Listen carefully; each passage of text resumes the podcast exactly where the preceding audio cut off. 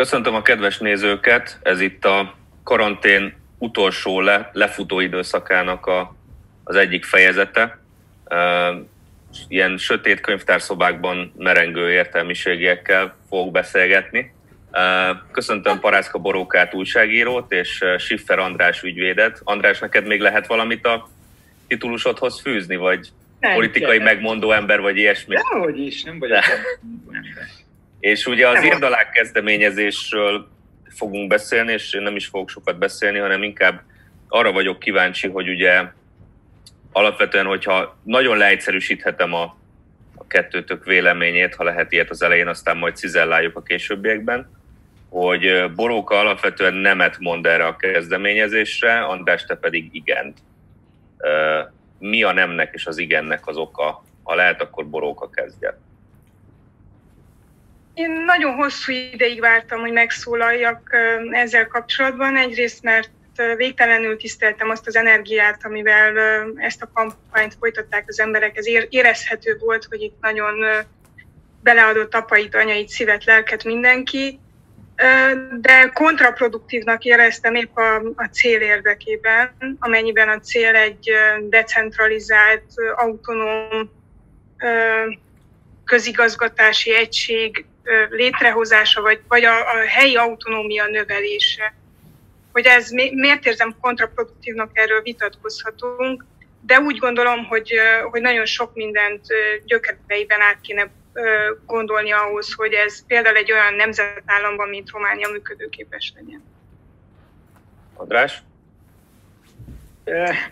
Én, én olvastam a Boróka véleményét, és ezt maximálisan tiszteletben tartva, főleg, hogy ugye egy kicsit zavarba is vagyok, mert nekem azért mindig az volt az alapelvem korábbi megmondó emberes sapkámban is, hogy Budapestről ne legyen az ember okosabb, mondjuk, hogy Marosvásárhelyen mit kell csinálni, meg mi a jó az ott élő embereknek. Én csak azt látom egy picit diszonánsnak a boróka érvelésében, mint hogyha itt két dolog össze lenne mosva. Van egyszer a székelyföldi autonómia kezdeményezés, amivel én egyébként szimpatizálok, bár mindig elmondtam akkor is, amikor hivatalos minőségemben kérdeztek, hogy azért erről az áment végsősoron a helyben élőknek kell kimondani. És megint más kérdés a, ez a bizonyos európai polgári kezdeményezés. Most puskázni fogok, csak hogy ne hibázzak, ugye ennek az a címe, hogy kohéziós politika a régiók egyenlőségért és a regionális kultúrák fenntarthatóságáért. És ugye annyi a rövid cím, a rövid cél, hogy az unió kohéziós politikája kezelje figye, kiemelt figyelemmel azokat a régiókat, amelyeket nemzeti, etnikai, kulturális, vallási, nyelvi sajátosságok különböztetnek meg az őket körülvevő régióktól, és egyébként pedig külön felemlíti a kezdeményezést azokat a régiókat, amik közigazgatási hatás, hatáskörökkel nem rendelkező, de egyébként az elmúlt években lemaradt leszakadt földrajzi körzetek. Ezt azért tartom fontosnak hangsúlyozni, hogy nekem kicsit olybá tűnik, hogy a boróka érvelése az, mint hogyha a székelyföldi autonómia törekvéssel kapcsolatos szkepszisekről szólna, és kevéssé reflektál arra, ami ennek az európai polgári kezdeményezésnek a tárgya, ami egy, nem konkrétan csak Székelyföldről szól, hanem általában az Európai Unión belül nemzeti, etnikai, nyelvi, kulturális, vallási sajátosságokkal leírható, nem is feltétlenül közigazgatási hatáskörökkel rendelkező, miközben a székelyföldi autonómia törekvés kifejezetten a közigazgatási hatáskörökre céloz, de lemaradt földrajzi területeknek a sajátos felzárkóztatását célozza egész egyszerűen a, a, a Boruka által felvetett ellenérveket, szkepsziseket nem tartom, hogy úgy mondjam, adekvátnak konkrétan az európai polgári kezdeményezéssel kapcsolatban. A székelyföldi autonómia követelés, a székelyföldi autonómia törekvés meg egy egészen másik dolog. Hát az, hogy összemosódik ez a kettő, ez nem az én invencióm ebben, ennek a kommunikáció is építette ebbe hogy itt a székelyföldi autonómia törekvéseket is meg lehet erősíteni. Lehet vitatkozni. Én egyébként nem gondolom ördögtől valónak magát a székelyföldi autonómia vágyát sem, bár életképes koncepciókat nem olvastam erre, csak azt gondolom, hogy igen, van regionális leszakadás Erdélyben, nagyon furcsa és nagyon drámai elágazások vannak, csak azáltal, hogy ezt etnikai nemzeti kérdésként, vagy csak etnikai nemzeti kérdésként tálaljuk, elfedjük az okát ezeknek a leszakadásoknak, és rontjuk az esélyét annak, hogy a nagyon hátrányos régiók együttműködjenek. Itt valóban vannak drámai helyzetben lévő régiók, Székelyföld helyzete nem jó, de nem a legrosszabb, és ezek a régiók akkor fognak tudni bármiféle érdekképviseletet gyakorolni, hogyha együtt lépnek fel. Na most erre a nemzeti régiók, vagy a kulturális sajátosságok kihangsúlyozása Romániában, és most egy speciális romániás, romániai helyzetről beszélünk, nem alkalmas, mert nem lehet majd meggyőzni arra egy olténiait, vagy egy észak-romániai térség lakóját, hogy ilyen alapon működjön együtt. Holott, szociális szempontból, de megkockáztatom kulturális szempontból is, nagyon hasonló problémákkal küzdenek. Úgyhogy az én kérdésem, meg dilemmám ezzel a törekvéssel kapcsolatban az, hogy hogyan lehetne megmozgatni akik azokat az, az embereket az országon belül elsősorban, de Európán belül is nézhetjük a térképet, akik hasonló helyzetben vannak, és akik éppen a, a nemzeti etnikai különbségek miatt nem elzárkóznak, vagy nem, nem együttműködők hiszek. Bocsánat, csak egy, egy kérdés igazából mindkettőtöknek, hogy nem lehet, hogy arról van szó, hogy mit fedünk el etnikai érvekkel, vagy, vagy milyen etnikai érveket fedünk el, hogy alapvetően az a, az a hátrányokozás, ami, ami Bukarest részéről megvalósul akár a, a, a székelyföldiekkel kapcsolatban, az, annak is valójában etnikai oka van, és hogy nem lehetséges-e az, tehát én azért úgy tudom, hogy, hogy azért erdélyi románok is tudnak elég erősen érvelni a bukaresti befolyással szemben, tehát akkor meg azt lehet mondani, hogy nem is annyira etnikai színezetű ez a történet. Mit gondoltok erről? Hát egyrészt az, hogy itt, bocsánat, mondjad András, nem akartam. Nem, nem, nem, dehogy is. Tehát az, hogy itt Bukarestnek mekkora a szerepe, az, az nagyon nagy kérdés. Nyilván Bukarest tud, és hogyha azt mondjuk, hogy Bukarest, a bukaresti kormányt, vagy eliteket, vagy a bukaresti gazdasági maffiát is érthetjük ez alatt, nagyon sok szereplős a játék, de hogy itt mekkora a szerepe a regionális politikában, hát az egy erősen vizsgálandó kérdés. És például az elmúlt tíz év régiós adatai azt mutatják, hogy Erdély, a közép-erdélyi régió messze sikeresebb volt a többi romániai régióval szemben. Tehát nem igaz, hogy nem jön uniós pénz a térségbe, Erdélybe. Az közép-erdély régión belül van egy hátrányos régió, a Székelyföld, de nagyon nagy kérdés, hogy vajon Székelyföldre azért nem jön pénz, mert ezt Bukarest, vagy Brassó, vagy Szeben, én inkább gyanakszom Brassóra és Szebenre, megakadályozza, vagy azért, mert, mert nincs megfelelő infrastruktúrális, gazdaságfejlesztési és innovációs programja a térségnek. És attól tartok, hogy ez, ez, ez van e mögött. Nyilván vannak nacionalista játszmák, ezek mindig vannak. A magyarok részéről is vannak, mert a lusta magyar polgármester könnyen érvel azzal, hogy azért nem pályáz uniós pénzekkel, vagy azért sikertelen az uniós pályázatokon, mert őt, mint magyart meg, meg. De nem biztos, hogy ez mindig igaz. Vannak helyzetek, amikor igaz, és van, amikor nem igaz. És ezeket a strukturális bajokat és hátrányokat kéne meglátni a Székelyföldön, és hogyha ezt csak etnikai kérdésként vetjük fel, mint ahogy így merült fel, akkor nem fogjuk meglátni. András? Na, hát akkor erre több mindent is mondanék.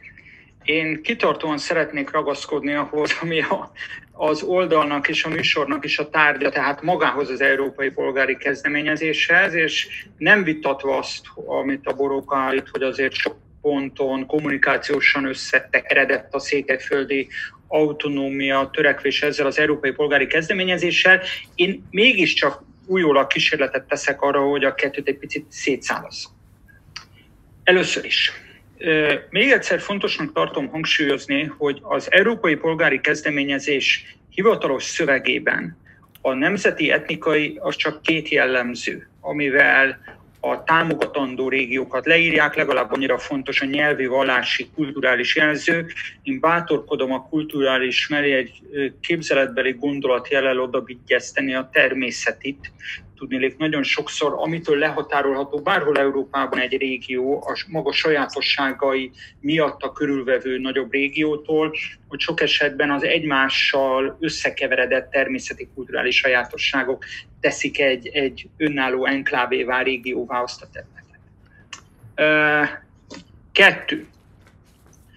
Szerintem fontos azt észrevenni, hogy amire céloz ez az európai polgári kezdeményezés, az az, az állítás, hogy miközben, tehát ahogy Boróka is érinti, van azért arra példa, de legalábbis gyanú, hogy bizonyos régiók az Európai Unión belül azért leszakadtak, mert a központ, tehát a maga a nemzetállam központja szándékosan háttérbe szorítja őket.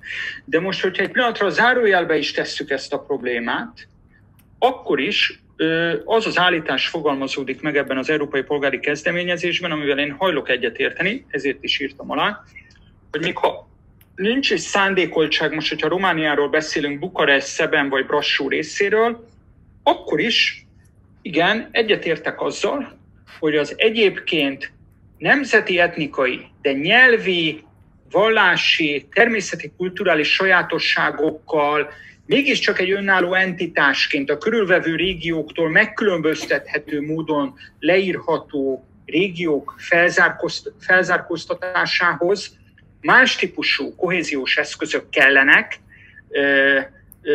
bizonyos előnybe részesítés kell adott esetben egyes pályázatokhoz, mint egyébként a tipikus európai hátrányos helyzetű leszakadt, lemaradt régióknak a felzárkóztatásához. Tehát egész egyszerűen az az állítás fogalmazódik meg ebben az európai polgári kezdeményezésben, hogy ha van egy lemaradt, leszakadt térség, ami nem egyszerűen szegényebb, mint az európai átlag, vagy az adott nemzetállamnak az átlaga, hanem ráadásul rendelkezik bizonyos sajátosságokkal, és erre van az a felsorolás, amit már harmadjára mondtam, csak az egyik a nemzeti etnikai, akkor ezt a felzárkóztatást úgy kell végrehajtani, hogy ezek a sajátosságok ne sérüljenek, maradjanak fenn, jó esetben gazdagodjanak. A harmadik megjegyzésem pedig az, és lehet, hogy ebben van köztünk egy mélyebb filozófiai vita, hogy én már csak azért is ragaszkodom ahhoz, hogy ez egy európai polgári kezdeményezés, amiről itt beszélünk, ami ráadásul messze nem pusztán Székelyföldről szól, és nem Romániáról szól. Mert én úgy vélem, hogy az európai, legalábbis számomra szimpatikus, élhető és fenntartható módon úgy képzelhető el Európa jövője is, hogyha nagyon sok sajátos öntudatú, sajátos hagyományvilággal létező kis régiónak megadatik az, hogy ezeket a sajátosságait, akár autonómia révén, de akár úgy, hogy a kohéziós politikában sajátos elbánásba részesül, meg tudja őrizni. Arról beszélek, és itt most egy jó nagy ugrással tényleg elrukaszkodom a Kárpát-medencei helyzettől, én azt látom ma Európa, az Európai Unió működésében a legjelentékenyebb problémának, hogy az egész unió működésére, és így a fejlesztés politikára is túlságosan nagy befolyást gyakorolnak különböző globális óriásvállalatok. Abba az irányba halad a világ, és abba az irányba halad például az infotekipar, hogy mindazok a jellegzetességei az embereknek, az emberi közösségeknek, amiket közösségek amik közösségeket közösségekké tudnak kovácsolni, ezek feldarálódjanak, és gyakorlatilag, hogyha egy fogyasztó egyedekről beszélünk, és nem pedig értékválasztásra képes és egymással összekapaszkodni képes emberekkel, akkor a profit maximalizálást a csúcsra lehet járatni.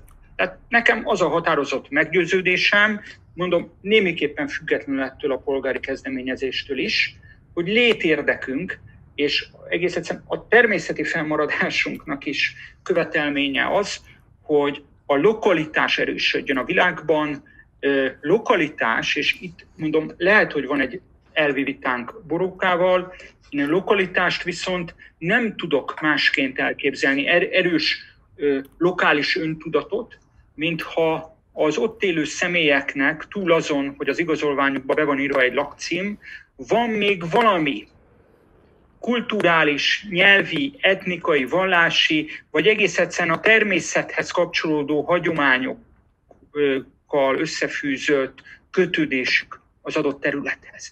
Egész egyszerűen, hogyha ezeket a jellemzőket mind megfosztjuk, és csak egy lakcím, hogy te Marosvásárhelyen, Budapesten, vagy Kolozsvárot, vagy Krakóban élsz, akkor gyakorlatilag a helyben élők végtelenek lesznek a globális nyomással szemben, hogy a helyi értékeiket meg tudják védeni. Nekem ennyi az állításom. A közösség az nem szervezhető pusztán adminisztratív alapon, annak, hogy úgy mondjam, vannak bizonyos spirituális előfeltételei, és amikor én ilyen úgymond spirituális előfeltételekről beszélek, akkor abban természetesen az etnikai az csak egyik. Én nem ezt vitatom, András, hogy a lokalitásnak mi a jelentősége és mi az értéke, mert hogy egy lokálisan, speciális helyzetben lévő közösség tagja vagyok, és egy speciális helyzetben lévő helyen lakom, hát itt él Európa egyik legnagyobb etnikai kisebbsége. Erdélyben, az erdélyi magyarok.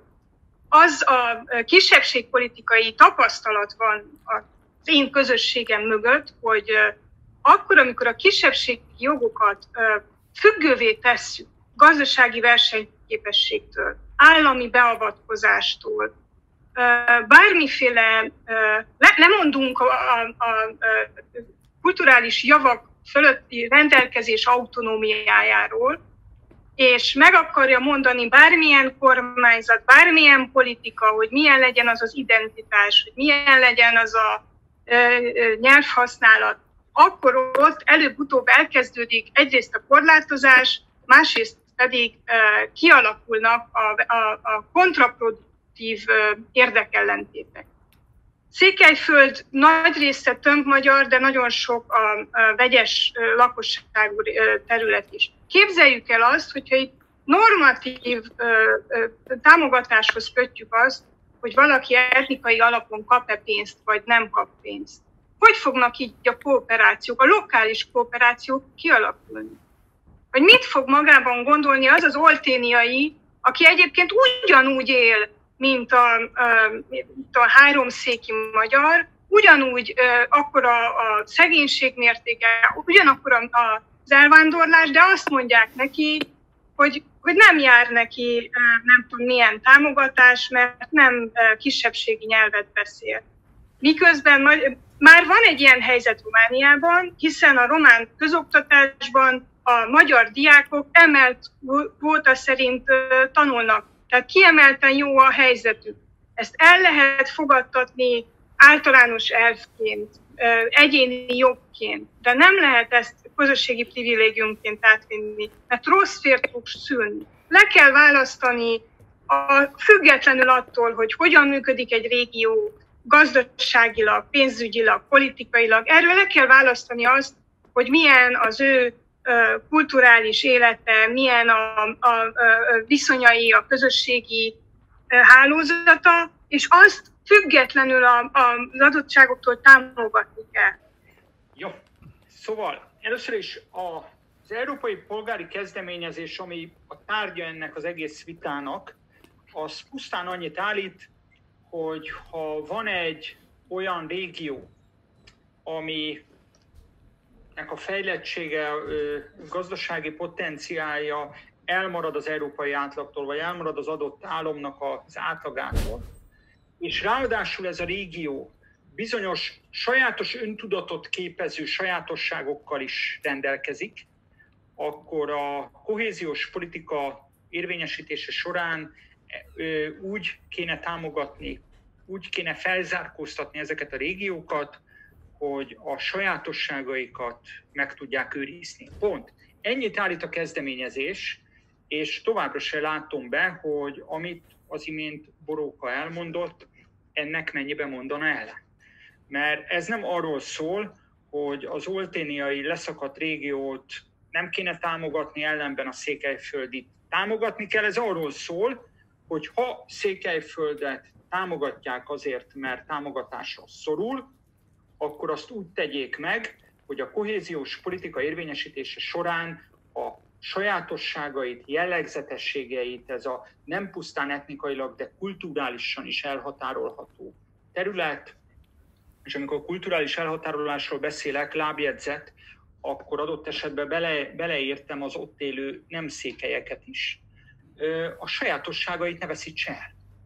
Ez egyik, amit szeretnék rögzíteni, hogy ez az állítása is nem több ennek a polgári kezdeményezésnek, és ezzel az állítással az, amit az imént Boróka elmondott, nem vitatkozik.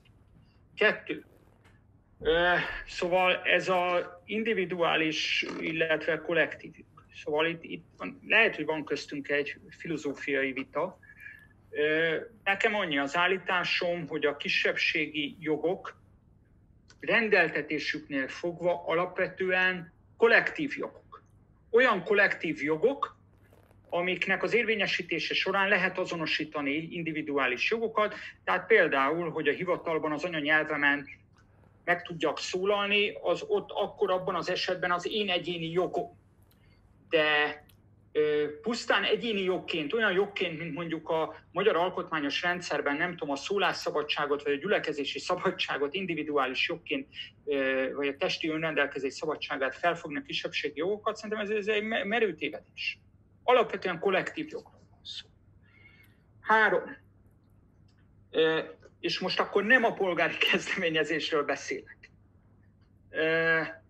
Amikor autonómiáról beszélünk bárhol Európában, nem csak Erdélyben, akkor a számomra úgy támogatható bármilyen kisebbségi autonómia törekvés, hogy az autonómián belül a fordított kisebbség jogait is garantálják, tehát például a Székelyföldön élő románokét, sőt tovább megyek, nem ritka azért Európában olyan, amit úgy neveznek, hogy kétszeres vagy többszörös kisebbség. Gagauziától Skóciáig. Tehát minden, és mondom, most hangsúlyozottan nem a polgári kezdeményezésről beszélek, minden kisebbségi autonómia törekvésnél szerintem Európában úgy kell eljárni, hogy ott, és nem csak Európában, hogy, hogy a fordított kisebbség, illetve a kétszeres, többszörös kisebbségek jogai se sérüljenek. Negyedrészt, ott lehet szintén egy felfogásbeli különbség közöttünk. Nekem az volt a kiinduló pontom itt a mai vitában is, hogy függetlenül a kisebbségi problémától, Európának a, mint ö, erős kulturális öntudatokkal rendelkező közösségnek egyben a természeti erőforrásai megőrzésére is képes földrésznek a jövője azon múlik, hogy a gazdaságát sikerül-e valamilyen mértékben relokalizálni. Amikor relokalizációról beszélek, az nem képzelhető el másként, mint a, hogy a helyi erő, akkor, pontosítom magamat, akkor tud erősödni a helyi gazdaság, ha a helyi gazdaság mögött erős öntudatú helyi közösségek vannak, és ezért vitatkozom azzal a felfogással, hogy hermetikusan el lehet választani akár a legpéldamutató kisebbségpolitikával rendelkező orsz, európai országban is hermetikusan szét lehet választani a kulturális és a gazdasági kérdéseket. Nem így van. A jövőnk azon múlik, hogy erősödik-e a helyi gazdaság a Kárpát-medencében, de megkockáztatom Olaszországban is. A helyi gazdaság viszont akkor tud erősödni, hogyha vannak olyan közösségek, amik adott esetben évszázados hagyományokat tudnak tovább örökíteni, és megtölteni, megtölteni tartalommal azt, amit helyi gazdaságnak nevezünk. De még egyszer, ez a polgári kezdeményezés ez nem szól egyébről, mint hogy az európai fejlesztés politika során amikor pénzeket osztanak szét olyan régióknak, akik erre, amelyek erre rászorulnak, akkor legyenek figyelemmel arra, hogy ezek között vannak olyanok, amelyek sajátos öntudattal rendelkeznek, és a fejlesztés politika az ne egy homogenizációt szolgáljon, ne pusztán Romániában, Európában ne egy homogenizációt szolgáljon. Erről szól implicite, legalábbis az én fordításomban ez az európai polgári kezdeményezés.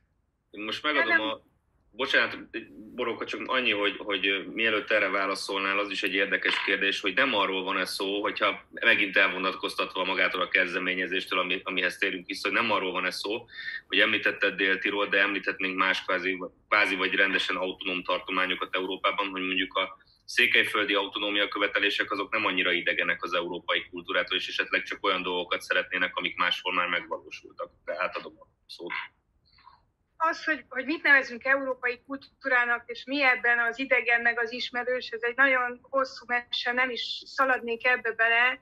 Van bennem egy kisebbségi paranoia, hogy akkor, amikor valamilyen hatalom gyakorló, legyen ez egy nemzetállam vagy egy nemzetállam fölötti ö, ö, egység, kezébe adjuk az eszközt, hogy eldöntse, hogy mi a sajátos térségi öntudat, vagy közö, kisebbségi, közösségi identitás, és, e, és ezt kodifikálni fogja, akkor ezzel az eszközzel vissza fog élni. És számomra a legrémesebb tapasztalata a 80-as évek román kisebbség politikájának volt, amikor elkezdték mondani, hogy hát vannak magyarok, és vannak székelyek, és vegyük csak szépen ki a, magyar, a székelyeket a magyar kisebbség közéből, mert ők nem magyarok, és ebbe sokan belefutottak ebbe a csapdába, és így csökkentették a kisebbségek arányát Romániában. Nem, az identitás választás, az identitáshoz való jog, annak az fölülírása, az, hogy milyen sajátos, nem sajátos identitása van egy közösségnek, az nem a hatalom gyakorló dolga. Erre nem adhatunk az eszközt a kezébe se a nemzetállamnak, se az Európai Uniónak. És nem azért, mert nem tiszteljük a lokális identitásokat, hanem éppen azért, mert, mert óvjuk, mert beillesztünk egy védőgátat. Ez nem alkú kérdés, ez alapú. És ezen túl, persze lehet, hogy András, szeretném, hogyha vitatkoznál velem, és elmagyaráznád, hogy ezt a sajátos tudatot, amiről te beszélsz, ezt hogy lehet nemzetközi oka, vagy, vagy vagy nemzeti jogrendbe beillesztett. Másik dolog, hogy igen, nagyon fontos tényező, amit mondasz, a természeti sajátosságok és ezeknek a védelme. Vegyük csak a, a Románia leghátrányosabb vagy legvitatottabb területét. A, cián, a, a tiszai cián, ciánszennyezés térségét Máromarosban, Verespatakot, a, a, a kinyírt, letarolt székelyföldi erdőket. Tehát ezeket a térségeket hogy tudod úgy megvédeni, hogy közben a, a térség sajátosságairól, nem, e, ezeknek a környezeti rombolásoknak teljesen más mechanikája volt, és más okai voltak, és nem köthető össze a, a, térségi közösségi tudattal, hanem meg kéne nézni, hogy hogy volt az iparosítás, hogy volt ott a tulajdonszerkezet, az iparosítás szétverése, stb. stb. stb. Az egész 30 év mocskos története. Ezekkel kéne szembenézni, és ezt nehezíti, hogyha most mi ráállunk egy ilyen nehezen kodifikálható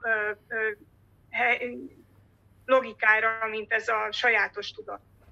Most mindjárt átadom a szót Andrásnak, de azért, hogyha azt nehéz meghatározni, hogy mi az európai civilizáció vagy európai kultúra, és abban mi fér bele, hát a nemzetközi jog és a nemzeti jog is azért egy eléggé széles spektrum, tehát azt is nehéz valószínűleg meghatározni. András? Én azért ragaszkodom kitartóan, hogy azért próbáljunk a tárgyalni. Kezdeményezésre, igen. Így teljesen partalan a vita. Tehát én biztos, hogy nem érveltem soha amellett, hogy a összes közigazgató, tehát administratív, illetve közpolitikai kérdést Románián, hát Nagy-Britannián, vagy Spanyolországon, Olaszországon belül tisztán etnikai alapon rendezik. Ez a kezdeményezés sem erről szól. Tehát nagyon kérem, hogy olyat nem hozzunk ide, hogy adott esetben a környezetvédelmi ö, ö, ö, szervezetrendszert vagy szabályozást Romániában, azt etnikai alapon kéne megoldani, és a többi, és a többi. Én sem emellett érvelek, és a kezdeményezés sem ezt célozza. Amit viszont gondolok, és ahol igenis adott esetben bizonyos etnicitásnak is van különbsége. Illetve, bocsánat, logikailag még előtte egy dolog azért ide kívánkozik, hogy abban viszont nincs vita közöttünk, hogy nem gondolom, hogy az, hogy mondjuk Székelyföld sajátos öntudattal rendelkező régió, tehát beleillik-e a spektrumában mondjuk ennek a kezdeményezésnek, hogyha ez évbe jut, hogy azt Brüsszelben, vagy Bukarestben, vagy Budapesten kéne eldönteni. Arra utána, tehát hogyha révbe ér ez a kezdeményezés, ki kell dolgozni egy olyan mechanizmust, hogy a helyben élők tudják kezdeményezni azt, hogy őket, az ő közösségüket így vegye tekintetbe az európai kohéziós politika. Tehát, tehát ezt, ezt szeretném ebben tisztára mosni magamat. Én biztos, hogy nem érvelek amellett, hogy Brüsszel, Budapest vagy Bukarest döntse azt el, hogy egy akár Székelyföld, akár nem tudom, Baszkföld, az ide tartozik, nem tartozik ide, hogy a Székely meg a magyar az külön etnicit. Tehát ebbe az utcába én biztos, hogy nem szeretnék belemenni borókat, tehát ebben nincs vita köztük. Harmadik.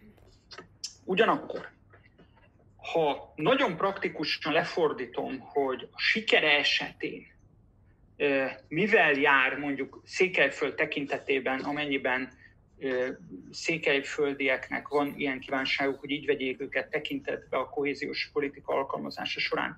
Mit jelent gazdasági vonatkozásban egy ilyen kezdeményezés? Én arra gondolok, hogy és most akkor nagyon praktikusba megyek le, hogy ha már itt te a krumpli termesztést hoztad föl, azt hiszem egy negyed órával ezelőtt, Olténiában, meg Székelyföldön. Hogyha arról van szó, hogy mondjuk a krumpli termesztésnek Székelyföldön van valami helyi hagyománya, sajátossága, ami kifejezetten az ott élőkhöz, az ott élők kulturális identitásához kapcsolódik, akkor igenis ezt valamilyen módon a támogatás politikánál tekintetbe kell venni. Ennyit állítok? Ennyit állítok? Ha nincs ilyen sajátosság, amit azonosítani lehet, alapvetően kulturálisan azonosítani lehet a konkrét régió kapcsán, akkor nyilvánvalóan ez a mezőgazdasági tevékenység önmagában a kohéziós politika szempontjából irreleváns. Itt muszáj közbe kérdezem, hogy tudjátok, hogy mi az a krumplibor? A krumplibor, a krumplibor az a bor, amit moldvai szőlőből készítenek a székelyek, és amit a saját helyben termesztett krumpliukért kapnak cserébe mert Székelyföldön nem terem a szőlő. És csak azért hozom fel ezt a példát, hogy Székelyföld ilyen szempontból össze van nőve Moldvával. Óriási. Hogy ezeket a, én amiben a problémát látom, és ma egész nap erről nem beszéltünk, hogy vajon miért alakult ki a közép-erdélyi régióban ez a, a régión belüli leszakadás. Hogy miért van az, hogy Brassó szeben uh, halad, és Székelyföldön kevesebb a, mondjuk a lehívott uniós pénz, mint Brassóban, meg Szebenben, ám bár több, mint Olténiában, vagy észak vagy Romániában. Ezt kéne megérteni, és ez tényleg egy európai kérdés, hogy mi van az izolált, uh, infrastruktúrálisan, industriálisan leszakadt, rurális térségekkel. Mert mondjuk ki, hogy ezek vannak nagyon nagy bajban Franciaországtól, Romániáig, hogy ezzel nem tudunk mit kezdeni, és ehhez hozzátehetjük ezt a kulturális kérdést, ezen is lehet vitatkozni, de a dráma az elnéptelenedő modernizációban lemaradt, vagy a globális piacon hátrányba került rurális, izolált térségekkel van. És nem vagyok meggyőződve, hogy ez a kezdeményezés ezt tud nekik segíteni. Vagy meg... így ebben a formában nem, nem biztos, hogy tud. Én meg pont nem a globális piacról beszélek, arról beszélek, hogy szerintem egy olyan stratégiát kéne választani egész Európának, ami erősíti a lokális gazdaságnak a súlyát, és visszatérve a konkrét kezdeményezésre, nagyon szép példát mondtál, tehát hogyha a krumplibor még akkor is, hogyha egy más régióból átvett termelési kultúra, de mégis sajátosságává lett Székelyföldnek, megkockáztatom lehet, hogy nem csak a szé- magukat székelynek tartó embereknek, akkor én azt gondolom, hogy ha ezt azonosítani lehet, mint helyi évszázados sajátosságot, akkor igenis a pályázatok során előnyben kell részesíteni ilyen tevékenységet, szemben azzal, ami ugyanúgy tömegtermelés Székelyföldön, mint mondjuk Budapesten vagy Prágában. Most nem tudom, hogy érthetően fogalmaztam -e meg azt, hogy én mire gondolok, hogy konkrétan, konkrét tevékenységekre lefordítva mi az értelme ennek a kezdeményezésnek, vagy a kezdeményezés sikerének. Ez ilyen intervencióként működik eseti szinten, de mi van akkor, hogyha a gazdasági központokat, amelyek hozzájárultak Európa elsivatagosodásához, de Romániában ez, ez, ez drámaian látszik, hogy van bizonyos, vannak bizonyos urbanizált térségek, amelyek működnek és megvan a piacuk, ez Erdélyben, illetve a Bánságban, Arad, Temesvár, Kolozsvár, Brassó, Szeben, és körülöttük ott a, a sivatag. Hogy mi van akkor, hogyha nem egy ilyen normatív, leereszkedő, eseti, számtalan tényezőtől függő ilyen piacidegen támogatást nyújtunk, hanem azt mondjuk, hogy igenis alakítsuk át úgy az ipari övezeteket, a gazdasági övezeteket, hogy ne alapuljon ki, vagy ha már kialakult az elsivatagosodás, akkor legyen élhető. Tehát, hogy ezek a központok tartsák el ezeket a régiókat. Vagy, tehát nem, nem jól fogalmazok, mert ez a celtartás is már egy ilyen hierarchizálás, de hogy, hogy integrált módon működjön. Mi, mi történik ezekben a központokban? Elszívja a munkaerőt, elszívja a, a tőkét, és nem fordít vissza semmit. Nincs innováció, nincs befektetés, nincs fejlesztés ezekben a környet, körzetekben. Miért? Miközben Sepsiszentgyörgytől pár kilométerre, vagy Csíkszeredától száz kilométerre ott van a, hát ha nem is virágzó, de jól működő gazdasági központ. Miért nem tud ez úgy működni, hogy ezeket a régiókat nem, hogy élni engedi, hanem fejle, fejlőd, segítse a fejlődésben, hiszen közös érdek volna, de most ez nem ez a logika sajnos. Most azt látjuk, hogy Erdélyen belül is, hogy a városok egymás gáncsolva versengenek. És e, ez, ez, a, ez a logikája sajnos. Tehát itt van alapvetően az Európai Unió régiós politikájának vannak ilyen csapdái, amik így alakultak ezen lenne érdemes gondolkodni, és persze ezek a sajátosságok, amikről te beszélsz, ezek fontosak, meg megéljük, meg igen, itt vannak, de ezeket a strukturális hibákat nem, nem küszöbölik ki.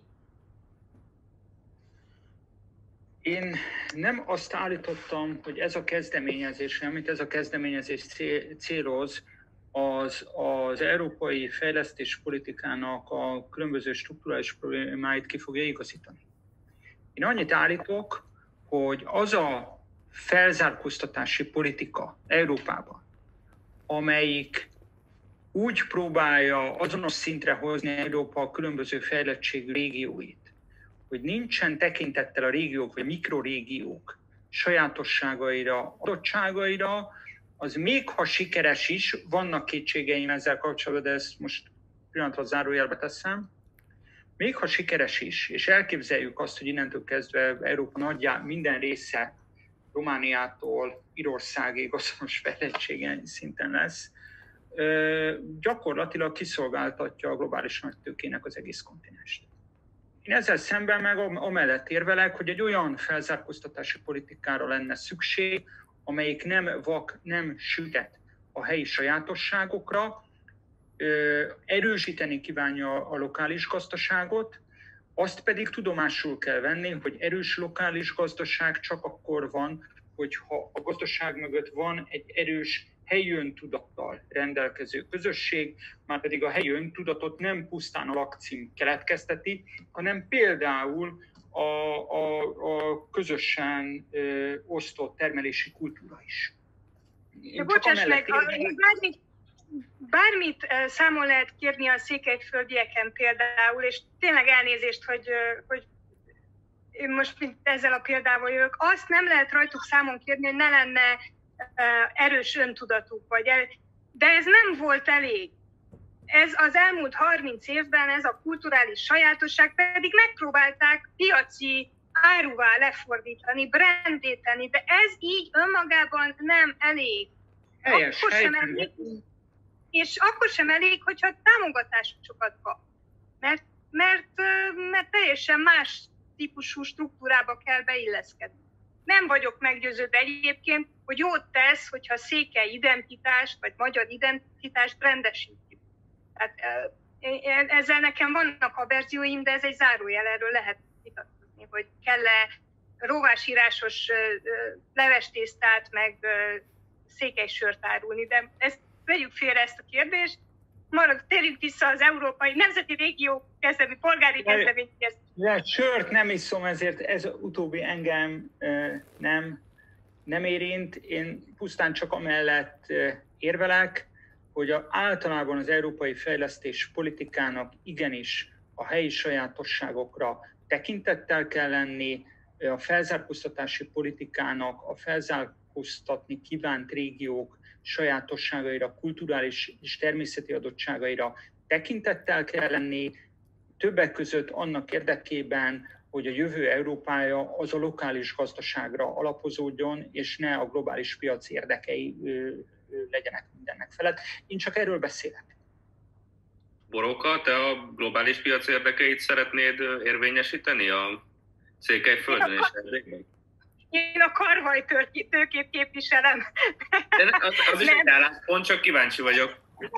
Nem, dehogy, tehát, hogy nyilván az a kérdés, hát én itt termesztem kint a kis izé, paradicsompalántáimat, meg sütöm a kenyeremet, tehát nyilván, hogy én is itt ebben a kis közegben élek, a, a helyi termelőkkel üzletelek, és nagyon szurkolok nekik, csak azt látom, hogy, hogy elképesztően fontos, hogy milyen, hogy vannak beágyazódva a helyi szinten is. Itt Maros megye, amelyik egy front megye, és állandóan alá van aknázva, egy kifejezetten nehéz terep, tehát hogy azt nézem, hogy hol lehet szövetségeseket és támogatást találni, támogatás alatt nem ellopott uniós vagy Magyarország. Most, de most, ha jól értem, akkor szerinted se jó a helyzet, és van egy kezdeményezés, ami ezen legalábbis javítani szeretne, akkor valójában mi a probléma? Én azt, azt gondolom, hogy ez a kezdeményezés ebben a formában nem javít, hanem ront. Mert például épp a krumplibor példáján nem uh, váltja ki azt a szolidaritást, és nem generál olyan támogatást, ami például a székelyföldi megyék, kell határos megyék részéről szükséges lenne ahhoz, hogy ez a térség kimozduljon a holdból.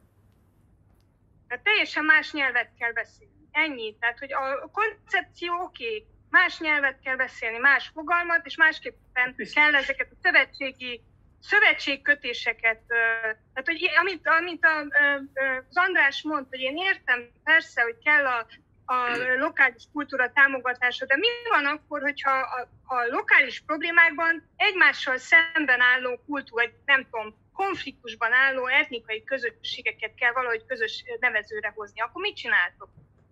Például a Verespataki bánya esetében, vagy a Tiszai szennyedődés esetében. Vagy hogy tudtok rávenni arra, hogy a, a székely ne vágja ki feketén a fát, a moldvai meg ne vegyen lopott fát.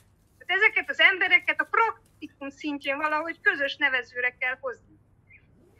Ne csúsztassunk össze-vissza dolgokat, mert ezt próbáltam, erre próbáltak már kérni az imént, hogy vegyük már figyelembe azt, hogy miről szól és miről nem szól ez az európai polgári kezdeményezés. Ez az európai polgári kezdeményezés, ha évbe ér, ha egyáltalán az európai döntéshozók beleillesztik a kohéziós politikában, nem fog megoldani egy csomó közigazgatási, illetve közpolitikai kérdést se Romániában, se Magyarországon, se az Európai Unión belül.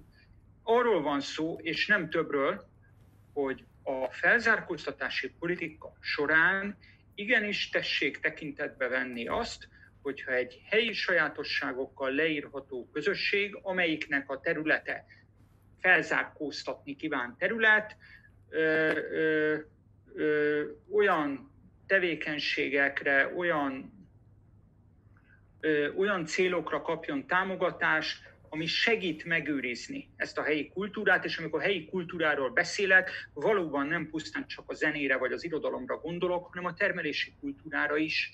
Én csak erről beszélek.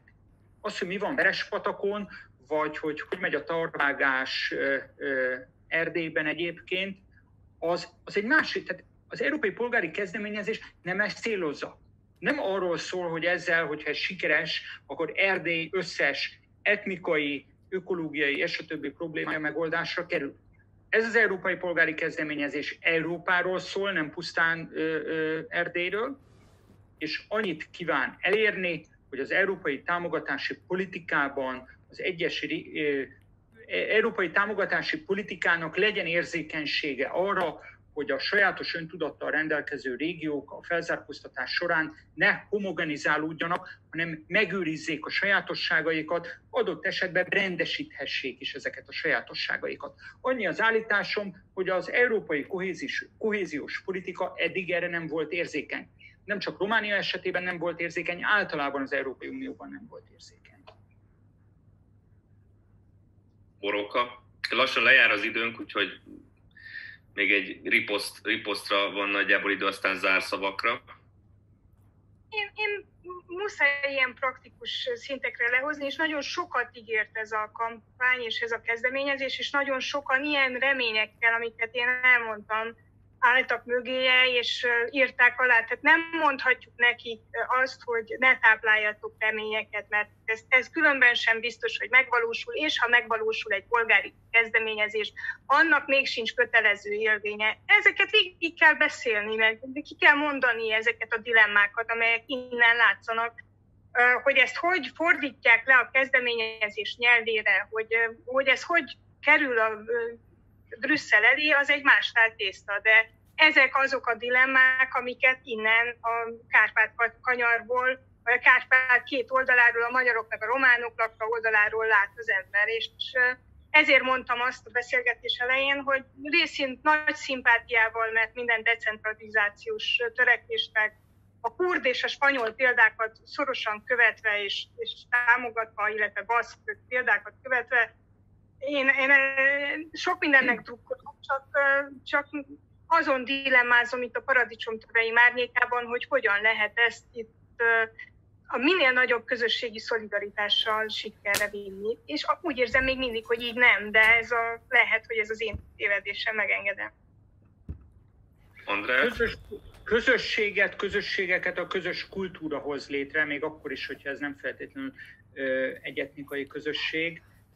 Egyébként pedig én alapvetően vitatom azt, hogy a gazdaságot, a gazdaságra vonatkozó közpolitikát, tehát a gazdaságpolitikát a kultúrától el lehetne, el szabadna választani. Ez egy eléggé idejét múlt liberális felfogás, ami nagyon sok kárt okozott Európában. Szerintem ezzel szakítani kéne. Nem az emberek vannak a gazdaságért, vagy nem a természet van a gazdaságért, hanem fordítva a gazdaságnak, gazdaságnak kell szolgálni a természeti és kulturális erőforrások fennmaradását. Egyébként pedig szerintem azért is hasznos ez a kezdeményezés, hogy akkor ennyit így a végén a hazai, mármint a magyarországi belpolitikára visszacsatoljak, mert talán ráirányítja a figyelmet arra, hogy nem lehet a regionális autonómiák, a kulturális önrendelkezés szabadsága tekintetében nincsen kettős beszédnek helye.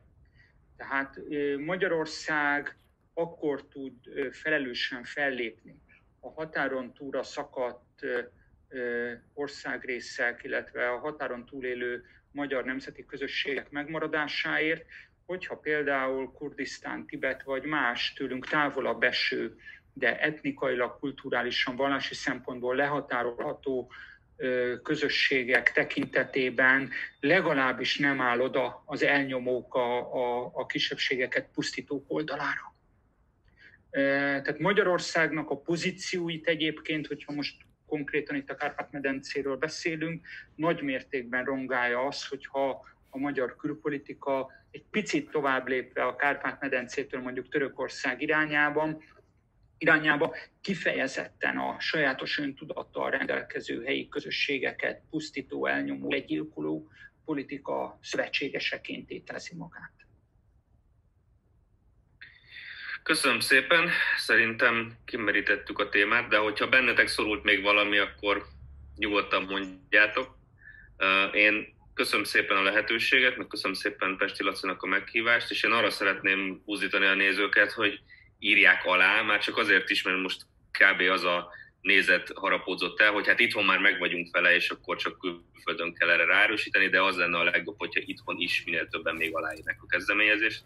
Köszönöm szépen nektek, hogy elfogadtátok a meghívást, és sziasztok! Sziasztok!